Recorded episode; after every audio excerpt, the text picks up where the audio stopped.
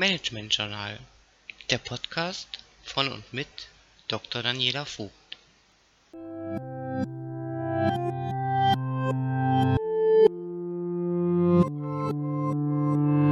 Die Dynamik in der Klientenbeziehung ist nur bedingt steuer- und vorhersehbar.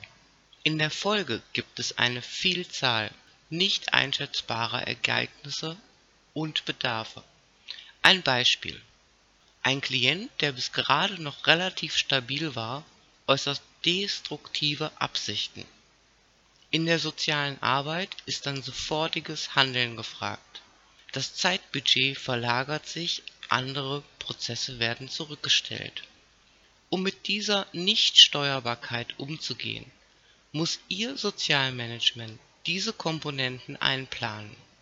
Damit Sie Erfolg mit Ihrem Sozialmanagement haben, müssen feste Pufferzeiten, ein Mehrbedarf an Personal und agile Rückkopplungs sowie Handlungssysteme etabliert werden